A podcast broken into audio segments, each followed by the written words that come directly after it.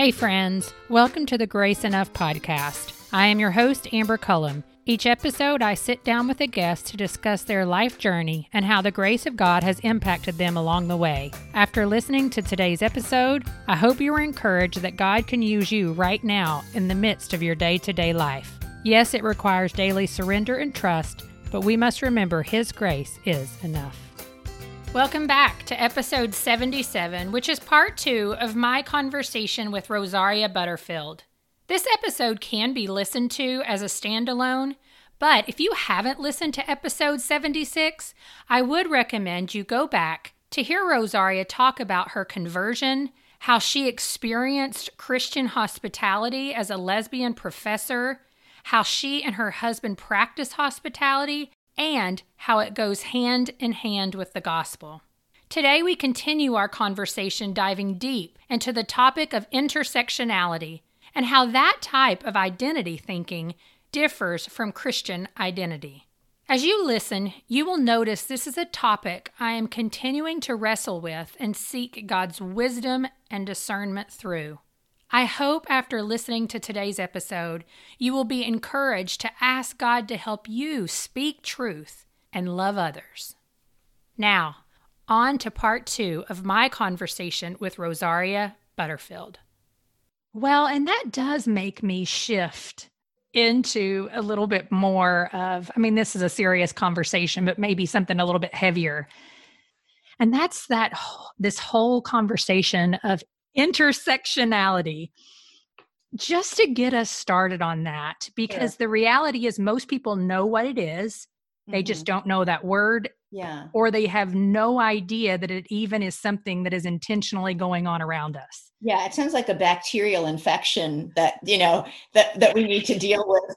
Well just to back you up a little bit you know one of the hard questions that people have is how do you proclaim a gospel in a world where people's identities are shaped in opposition to it.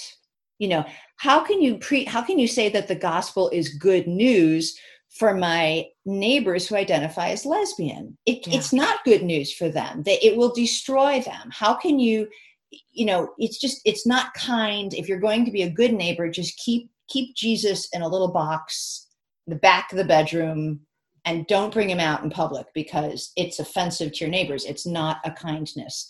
Uh, Christianity is good for Christians, but it's not good for everybody else. And you might say, well, what? What world have I woken up into? How did we get here? And, and part of what happened uh, is that people, it was a bit of a sleeper thing. We did not realize, you did not, you know, most people did not realize that for, for decades and decades and decades, there's been a conversation going on in the universities and um, that conversation basically is this. Your identity is rooted in the the things you don't have that you want and the things that you need to have in order to be fully formed. In other words intersectionality comes from this idea that who you really are is determined by how many victim statuses you can check off and liberation can only be had if no one disagrees with you. Mm. And it used to be prior to 2015, it used to be that those victim statuses were material. You applied for a job and you didn't get it because of racial profiling. You applied for this, and you could talk about whether this is legit or not, but you know, th- these are the things. Um, you know i'm a lesbian i walk into a into a pizzeria and I, I don't get my pizza and you don't give me my pizza because i'm a lesbian. And you know what? I want my pizza. Okay? Right. material things that didn't make the transfer because of a sense of uh, because my you know let's say my sense of who you think i am. But in 2015 in the Obergefell decision which was the supreme court decision to legalize gay marriage in all 50 states there was an additional, um, uh, you know, a kind of beefing up of, of a clause um, that, that inserted this idea, very new idea really, of dignitary harm. This idea that people are harmed, are done like violence to their person, not only because of material things that are denied them, but because their dignity has been insulted or hurt. And so now with intersectionality, it isn't just race, class, and gender. No, no, no, no, no. It could be ageism, looksism. It could be your allergy base. I mean, it could be really kind of things that you're like, huh, I'm not buying it. You know? No. But that's why, you know, it used to be okay to say, look, I can accept you. It was totally, totally fine for Ken Smith to say, Rosaria, I can accept you as a lesbian, but I don't approve of you. That language today is considered hate speech because a lesbian identity is considered to be sort of like a tender house plant that cannot be treated with such um, you know such opposition. Mm-hmm. and so that's why everybody's become really touchy. I mean i think i talk to christians all the time who say when did we lose our ability to just say well we don't agree? Well the Obergefell decision is what inserted in a very legal and clear way that idea but there are some super good resources on intersectionality, and I can recommend them to you to link to the show if you'd like. That'd be but awesome. Basically, intersectionality comes the the two biggies, um, and I just this is just from Denny Burk, so I just take this from Denny Burk because I think he's absolutely right. Um, the two big issues with intersectionality is that um, it fosters an unbiblical view of human identity and it produces social fragmentation. So its unbiblical view of human identity comes when you're a Christian and your boss has told you you need to quote unquote honor someone's pronouns and you need to change that every single day and you're like well this is this is just insane um, and i may lose my job over the fact that this is just insane and social fragmentation is where where you start to believe that the only safe people are the people who think exactly as you do Gosh, and Rosaria, so, and it's so prevalent in our world to the point where I've bought into it on a lot of levels. Yeah, well, see, which is scary as a believer. Everybody in a certain age group has because it's in the water, it's in the air, you know. And so, what you need to do, nobody's asking you to not be, um, you know, you need to be in this world, which means you're going to be inhaling some of the toxicity of it. Yeah, but you need to be dialogical. That means that you need to let it you need to know what it is, categorize it in the right way, and hold it up to the Word of God.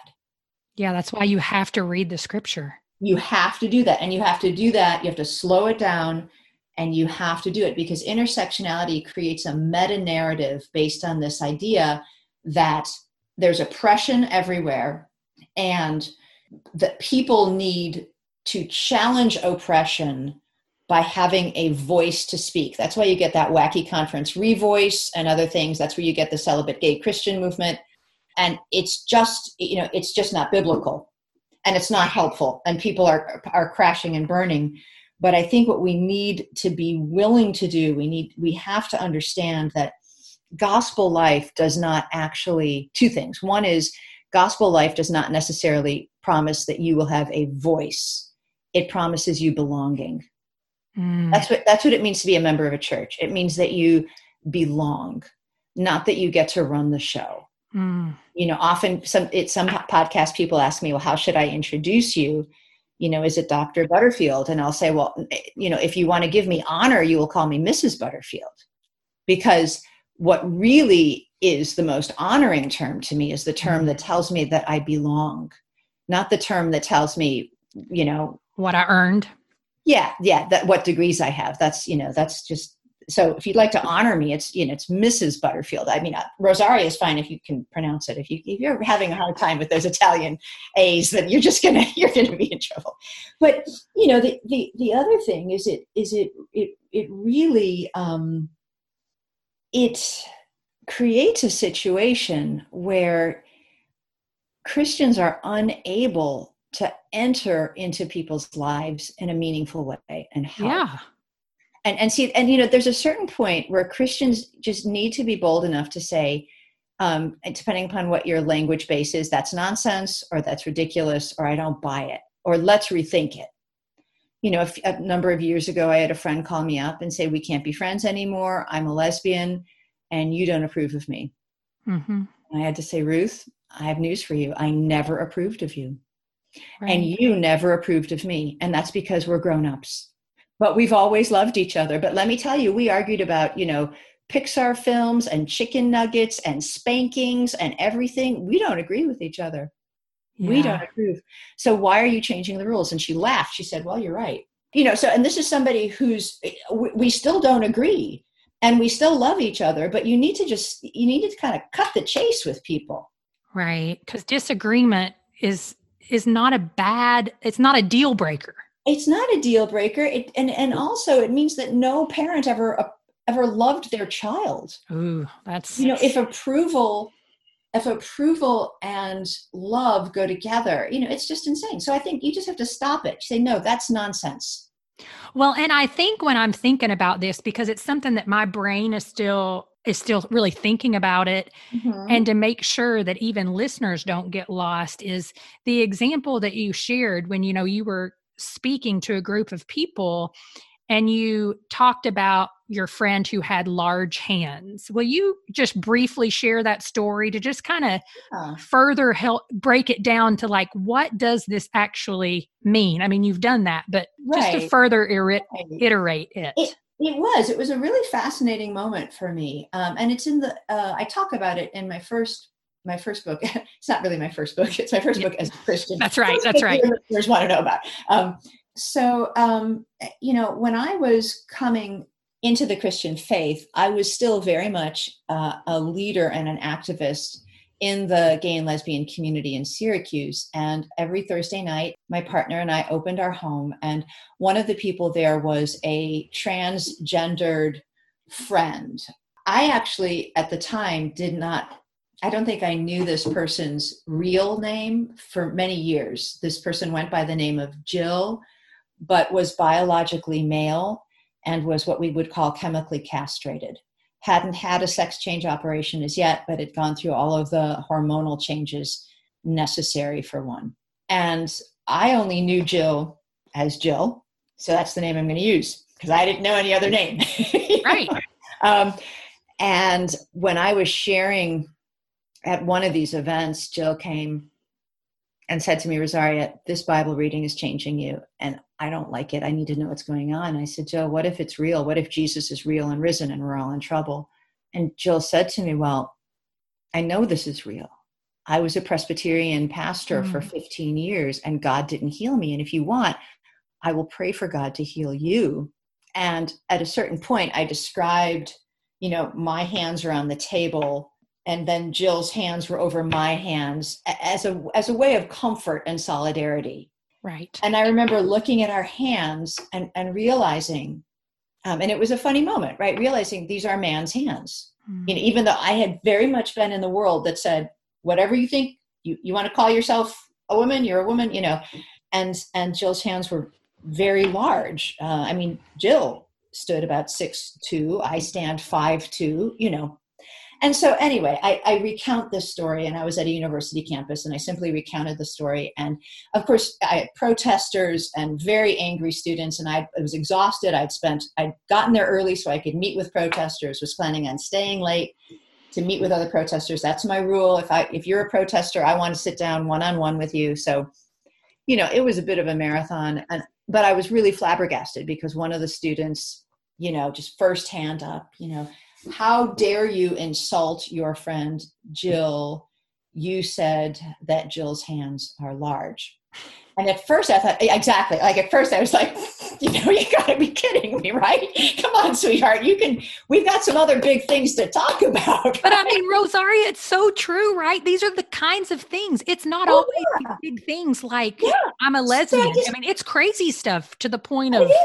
So, so I try to have a poker face. It's not easy, you know, because this is, I kind of lean in and I said, Jill's hands are large. And the student said, Well, there you're doing it again. And I said, Well, large is a descriptive adjective. I'm thinking, do I need a whiteboard so I can now diagram the sentence, uh, you know, behind you? You know, large is. we learned this in third grade. yeah, exactly. It's a descriptive adjective. And and uh, I, I, said something like, "It's it's just objectively true. I mean, look at me. I I'm five two. My hands barely cover an octave. If you're six two, probably guess what? Comparatively speaking, hands are large." And the student said, and it was really a, a powerful thing. Um, she said, Who cares about your truth? Mm. She said, Your truth hates my reality. And I will tell you, I will never forget those words. I, I mean, students have blathered on to me for years and years and years. And just by God's mercy, I forget most of the things students say to me, but I will never, ever forget those words. Your truth, your truth, it, it violates and it hates my reality. And so, how did we get to a place where it makes sense for a person to reject truth, not because it's false, but because it hurts? Mm. You know, if when we as Christians read the Bible, it doesn't hurt, we're not reading it with the right posture. Gay Christians will tell you there are six clobber verses in the Bible, which is absurd. There are, I don't know how many verses there are in the Bible, but let's say there's a lot more than six that are clobber. Yeah, more than six. Every verse in the Bible is a clobber verse if you are a Christian.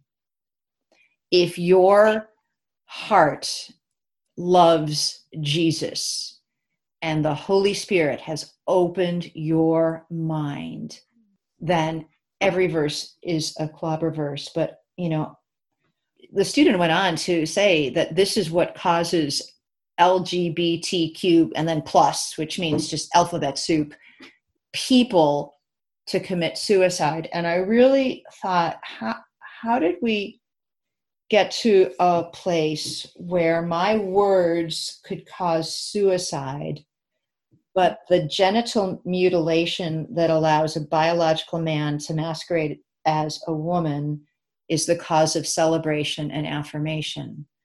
How did we get here? And what do we do now? Yeah, well, we, you know what, we call it what it is. Here, I can tell you, I can tell yeah, you. Tell me, do. because it's, it's not so hard. struggle. Yeah, it's good. So tell me. I mean, I, I know, but I don't. You, you have to be willing. You have to be willing to speak the truth in love. Now, that will mean different things contextually speaking. I am not saying that it is never appropriate for a Christian therapist to use a preferred pronoun if you have a person who's in a very fragile situation. I think that we we it's called a necessary fiction and I think people in certain um, very fragile situations are uh, you know they need someone to come up alongside them and meet them where they are. Okay? But in general that's mm-hmm. not you know we are now in a place where uh, you know there's a school teacher in virginia who lost his job for saying I, I cannot use this preferred pronoun. I will call you by whatever name you want to be called by.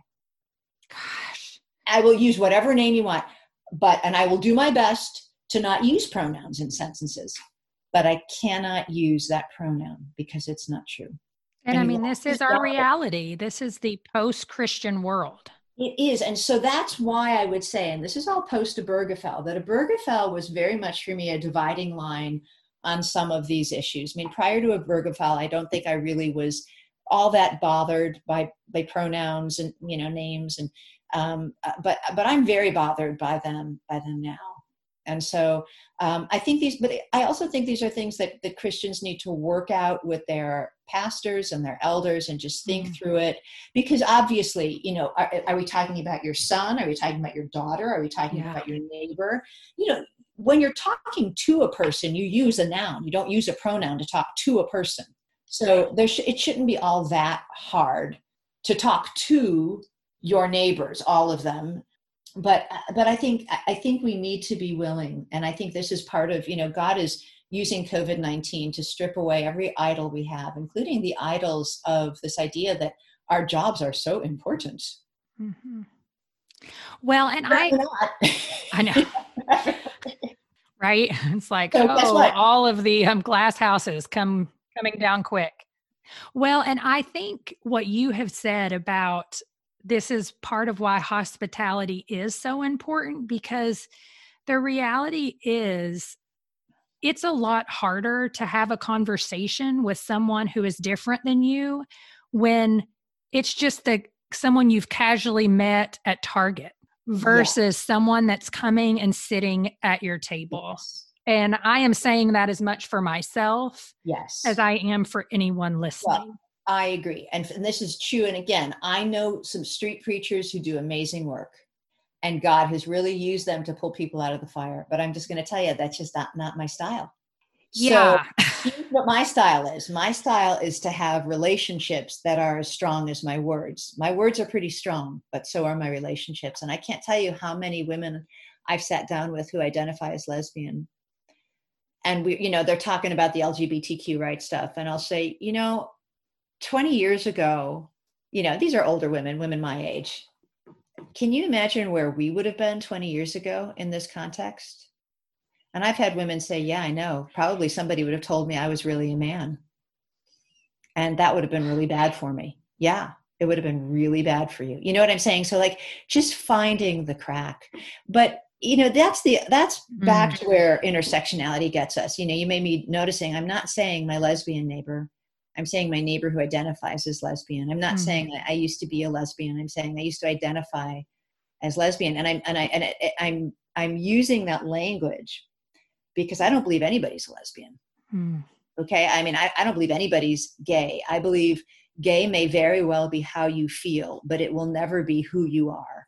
Mm-hmm. Well, and that's that whole conversation of the identity the world prescribes on us now versus right this identity, this biblical identity. Right, right. And for people who are struggling with homosexuality as Christians, and by struggling, I mean people who um, their besetting sin pattern lends itself to um, a, a, warm affection towards mm-hmm. homosexuality, mm-hmm. either for their own practice or for other people's practice, either lack of discernment or lust. I don't care. They're both sin for those people, you have to understand they're pretty much feeling torn apart by wild horses right now because uh, they've got the church that says no. I mean, well, some segments of the church who are rightly saying no, wrong, don't. Yeah. And the world that says wonderful, affirmation, do. And it's, you know, it can be a very, it can just be a very, very painful time. So the, the church does need to speak truth, but it needs to be relational Mm. And, and that is because people ought not be alone as they're battling sin. Homosexuality is an indwelling sin. And what the Bible says to do with indwelling sins is to mortify them. And John Owen's excellent book, The Mortification of Sin, mm. gives you four things you need to do with your sin. That's become indwelling. An indwelling sin is a sin that's already in the house. Don't bother locking the doors because it's already here. Yeah. You know that one. And it's it's um, living. We all we all have that. oh, absolutely. It's not so, just homosexuality. Let's be no. very clear with people. We're talking no. about any sin that's indwelling. Mm-hmm. I talk to more homeschool moms who deal with anger than anything else these days, right? Yeah. So so you do have to do four things. Four things. Four things. Number one, you have to starve the sin. Mm. Number two, you have to categorize the sin properly put it in its right biblical place not its right freudian place. So when you when you tell me i'm gay i'm lesbian my sister's gay my brother's really a woman you, that's freud. Right? You're telling me that sexual orientation which is a 150 year old category that freud invented in the 19th century is more true than being an image bearer of a holy god Okay, that's what you're saying. I mean, I, yeah, I mean, if that's really how you want to come across to me, then okie dokie. But that's how you, that's how it's coming across. So, no way. Don't give people. Don't do that. So, number one, uh, starve it. Number two, categorize it properly. It's a sin. It's not an affection. Hmm. It's a sin. You can't bring that sin to the cross and walk through the other side of it because the blood of Christ does not make an ally to the sin, it crushes on the cross. Mm. It's not a sin you get to have alongside the name Christian. That's part of what's wrong with the whole concept of gay Christian, whether you're practicing it or not. So starve it, categorize it, feast on the Word of God, mm. and fellowship with the church in a daily way. Uh, mm. The perseverance of the saints is not one little soldier you know, against the world. It's an army of believers that wow. that that that symbolize what is true about the Christian life. What is true about the Christian life is that folks are going to shoot arrows at you all the time. But what is true is that God has given you more shields than Satan has arrows. And those oh, Amen. shields often take the place of your brothers and sisters walking with you hmm. in real time. And that answers questions like with whom do I eat dinner? With whom do I vacation? Where do I move in when my depression is really bad? Those are answerable questions wow. in the Christian life, and there should be a clear, designated place. That's so, that so helpful for me. Good, good. I mean, it's and I say that because we're not talking about the churches and the building. And I know some people, I know that people get that, but we don't always really get that. Right, right. Like no, we're talking about the community of saints. Right. And right now, a lot of our buildings are just sort of standing there right now. I mean, this is, we're, we're talking um, in, in May, um, at least in North Carolina, there's been some lifting of shelter in. Our church met corporately last week with uh, some social distancing policies, but you know, I'm just going to tell you, uh, worship is is important. So we'll see what happens. But but that's right. But um, we'll meet for prayer meeting tonight in the church building. But for six weeks, I'll tell you what our our church has been used for. Um, we started a job as food delivery people, and mm. we opened up the church on Tuesdays as the place where food is stored and refrigerated and packaged and so we've already been a quote unquote essential service social distancing facility. And my daughter and I know how to clean according to code. And right. And we do, you know, and we do. Yes. Yeah. Um, you know, and but it's been sad. I mean, it, I think I think delivering food in a pandemic is holy work. So that part's not sad. Yeah. But it's been sad to not to, to not be there to worship. But last week right to be with your people. And we're hoping, we're planning, we're just planning on proceeding forward yeah and unless unless there's another outbreak in a cluster and and we have more information but that's right but right now we have some we have good information and we we, we know how to um, social distance and do other things and worship. Move forward.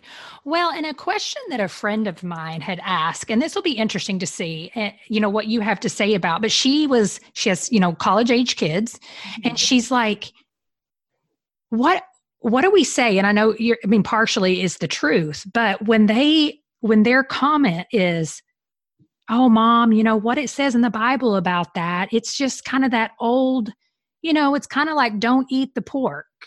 It's yeah. just one of those yeah. things about homosexuality that it, it's not prescriptive it's descriptive as the terms we hear nowadays. Right right right. I would say i mean it, if that is what your child is saying, then one of two things have happened. I mean, maybe maybe that you know for whatever reason that child went off to college not knowing about the difference between the judicial law and the ceremonial law and the moral law. Maybe that child was raised um, i'm going to use a scary word here in a slightly fundamentalist hermeneutic where every word of the bible is just kind of a flat like thing you post on a stickum you know this bible is a very literary text. It has every genre and trope and type. And if you started reading iambic pentameter the way you'd read a text message you'd never show up at the right coffee shop. You know what i mean? Seriously oh, i mean i know. I mean it's a that's a great analogy. I mean that sincerely but questions of eating eating uh, uh, old testament laws about um, you know pork or shellfish and um, cotton and linen together um, those are part of something called the ceremonial law. And the ceremonial law ended with the, the, uh, the death and resurrection of Jesus. Um, if you're wondering where you might read this stuff, like uh, what is she talking about? Because I'm really kind of, uh, you know, I would recommend all of your readers read the Westminster Confession of Faith. Okay. And it starts um, it you know it's it's it, of the holy scriptures because you can't possibly know what the scriptures say unless you know what they are I know. well and so, that was the thing i was thinking about was i may have heard you or someone else say this is you know what are you feasting on and that question to our kids maybe you should read the word on your own to actually see what you think well, I wouldn't go there. Every you wouldn't go there. Yeah, here's what I would say. I mean, you could do. I mean, I think you should. Everybody should be feasting on the Word of God, but I think you do need to understand that the moral law is still binding. So while the judicial while the judicial code said a lot about the nation of Israel in the Old Testament, David is the king. And that's that that's a historical frame. It's important to know it happened, but it's it's no longer today. The ceremonial law. Hopefully, none of us are are um, um, you know sacrificing, sacrificing. on our, our altars. You know, hopefully, we're not doing that. Um, but the moral law is binding. Mm. And and you need to understand what the 10 commandments say and what they mean. Mm. And you need to understand that homosexuality is a violation of a number of them. Um, just because the word isn't there doesn't mean the concept isn't.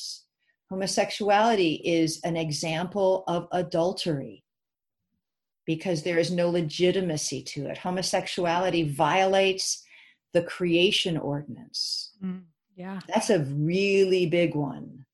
So I think what you need to do is um, is understand, and again, that's why I would appeal to the to the Westminster Confession of Faith, um, uh, and also the uh, the the Westminster Larger Catechism. Really work through what the 10 commandments mean today. They have they have what's called negative applications and positive applications.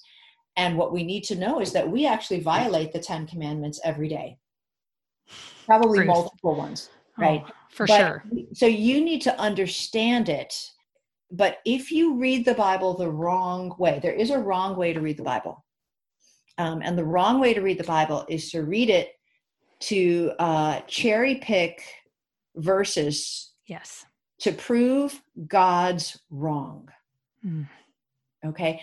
And, and if you do that, there's a really good book by A.W. Pink called Profiting from the Word. I, um, Profiting from the Word. And he says something that is very sobering, and that is that when you read the God, the Word of God to prove God wrong, to judge God, then the Word of God will become a curse to you. Mm.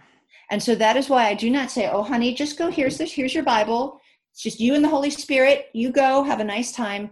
because you know it sounds to me like satan's got your left ear and he's lobbing you around by it so you know what you need to understand how to read this you need to understand what this is this is a pretty dangerous book mm. and you and you you're messing with it right now so let me just explain to you and let me give you some material to help you understand what it is because if you read it in this way it will curse you mm the word of God will be its own curse to you.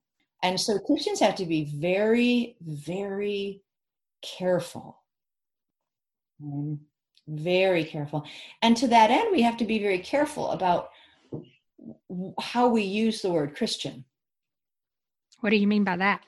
Well, I mean, somebody will say, but you know, so and so's, uh, you know, a Christian and believes X, Y, Z. And I'll say, well, but so and so can't be a Christian if she believes XYZ because you know mm. you're a Christian by fruit. Well, how dare you judge others? Well, I'm not judging her heart. I'm judging her words. Or, you know, let's just take an example. You know, let's take Matthew Vines, who wrote God and the Gay Christian.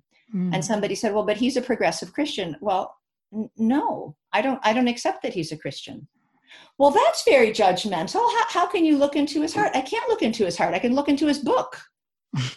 I mean, you know, this, this is not rocket science. It's I know it's so great for me though because the way that you say things, it's like that's right. Why wouldn't I say that?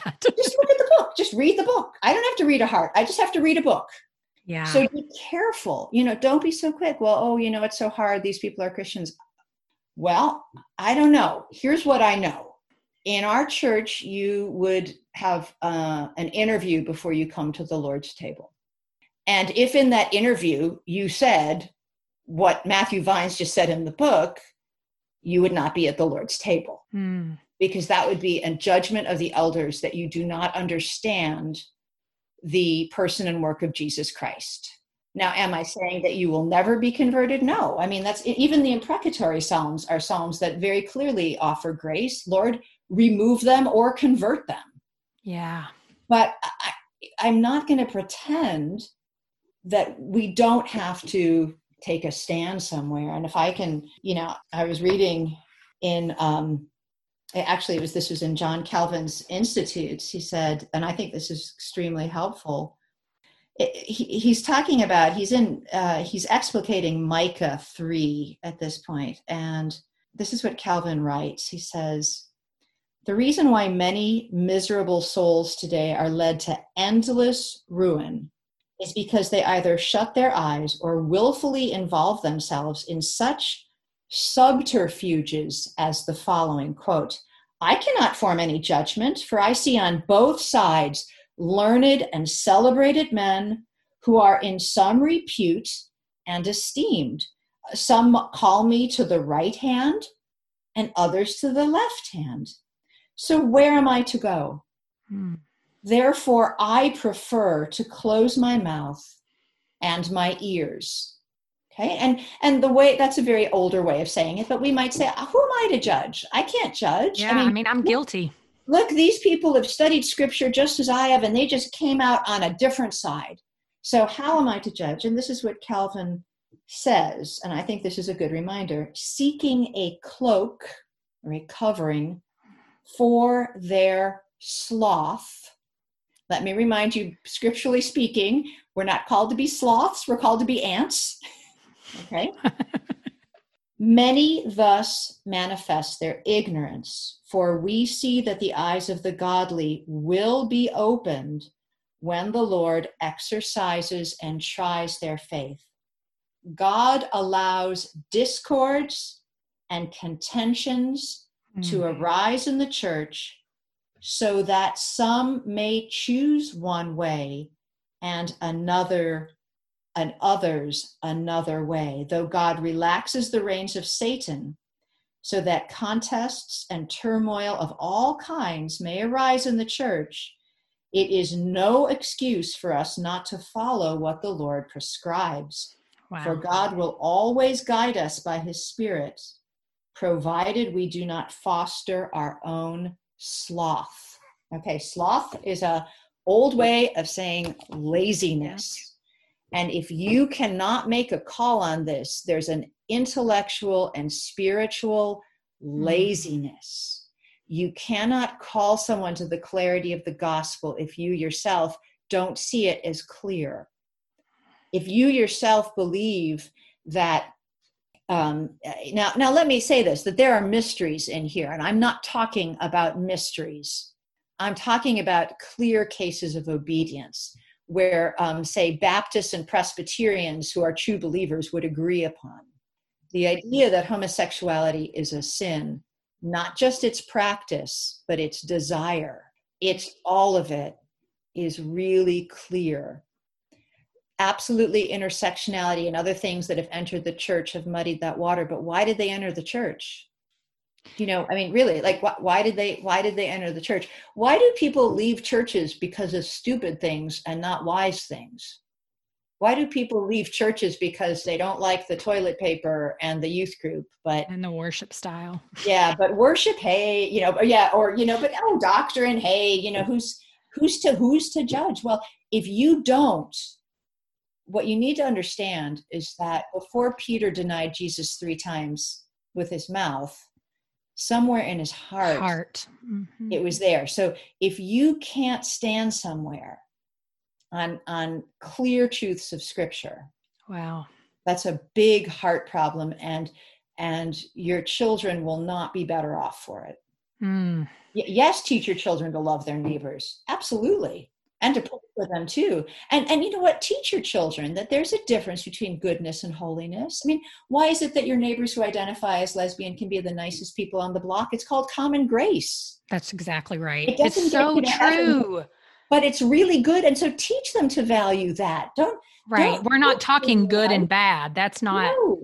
No, we're we're not, but but holiness, which is what Christians are called to, mm is a very high standard and it involves what you do with your head around basic controversies. Yeah. if you need to learn more then learn more then do it. But but don't blather on about how you know it's it's all the same it's not all the same. Right or i should take no stance at all because who am i to judge? Yeah well you'll you're called to judge the angels someday you better start you know grooming yourself now. Wow. And you you can do it without being a jerk yeah, yeah. I mean, it, even realizing that other people may think that you are, and that doesn't always mean because you have an opinion and a right. stance that you view as truth is you being a jerk. No, that's right. And, and I would absolutely agree that you don't need to say everything that comes into your mind. You know, Christians need to be careful to not over answer every question that comes their way. Yeah. But when it comes to your children, when mm. it comes to that, or it comes to family devotions, you know, that's where you just have to say it. Yeah. Yeah. And anybody that's at the table is going to hear it.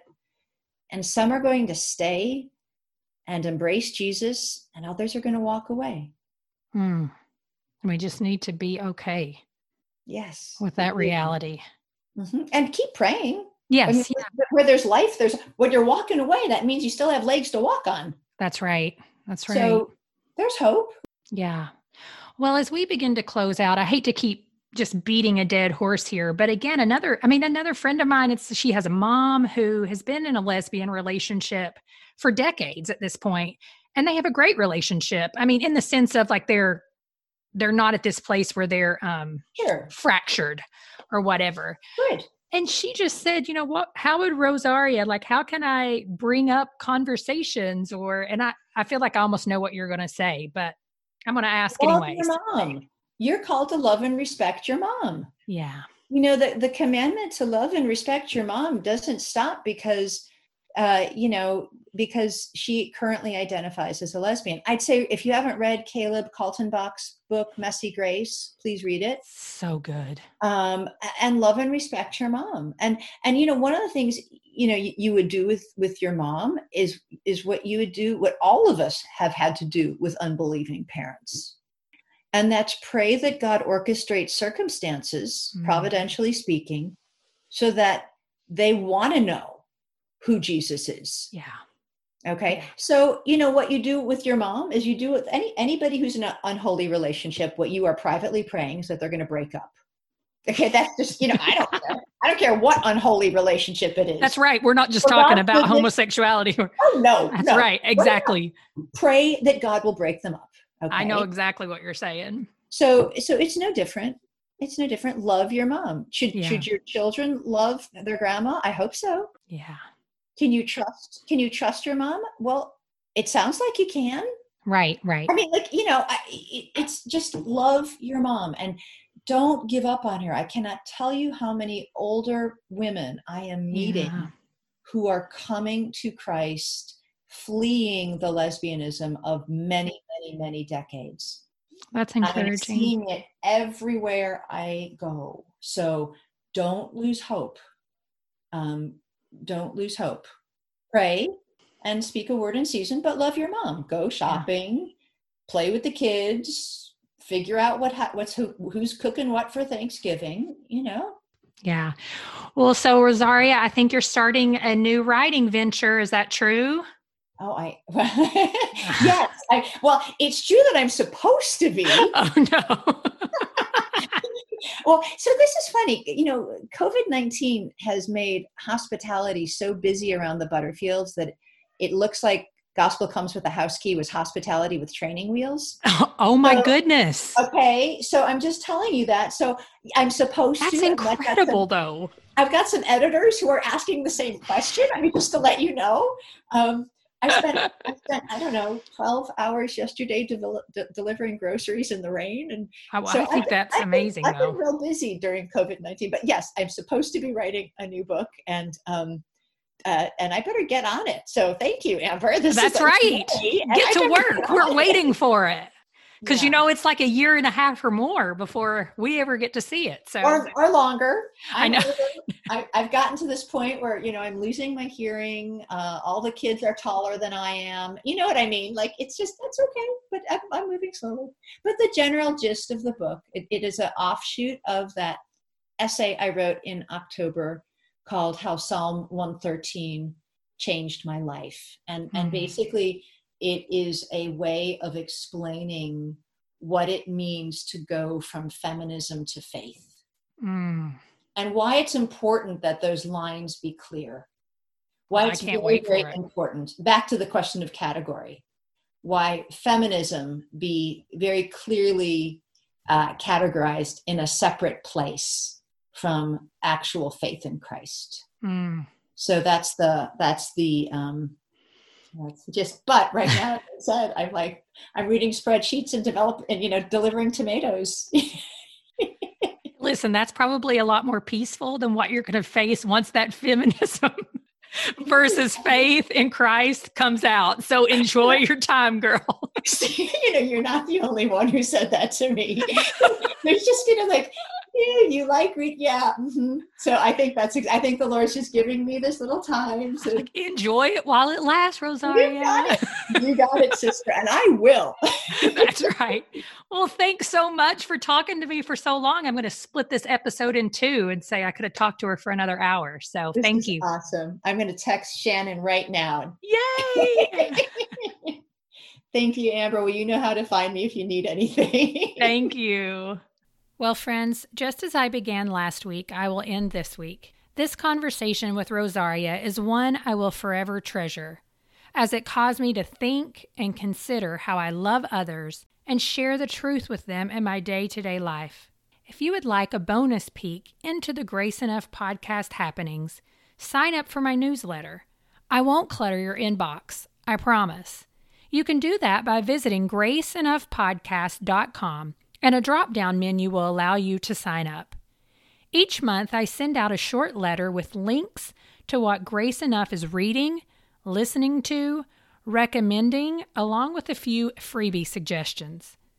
All links and resources mentioned in today's episode can also be found at graceenoughpodcast.com under the Show Notes tab, episode 77. Thank you for listening to the Grace Enough podcast. Tune in next time.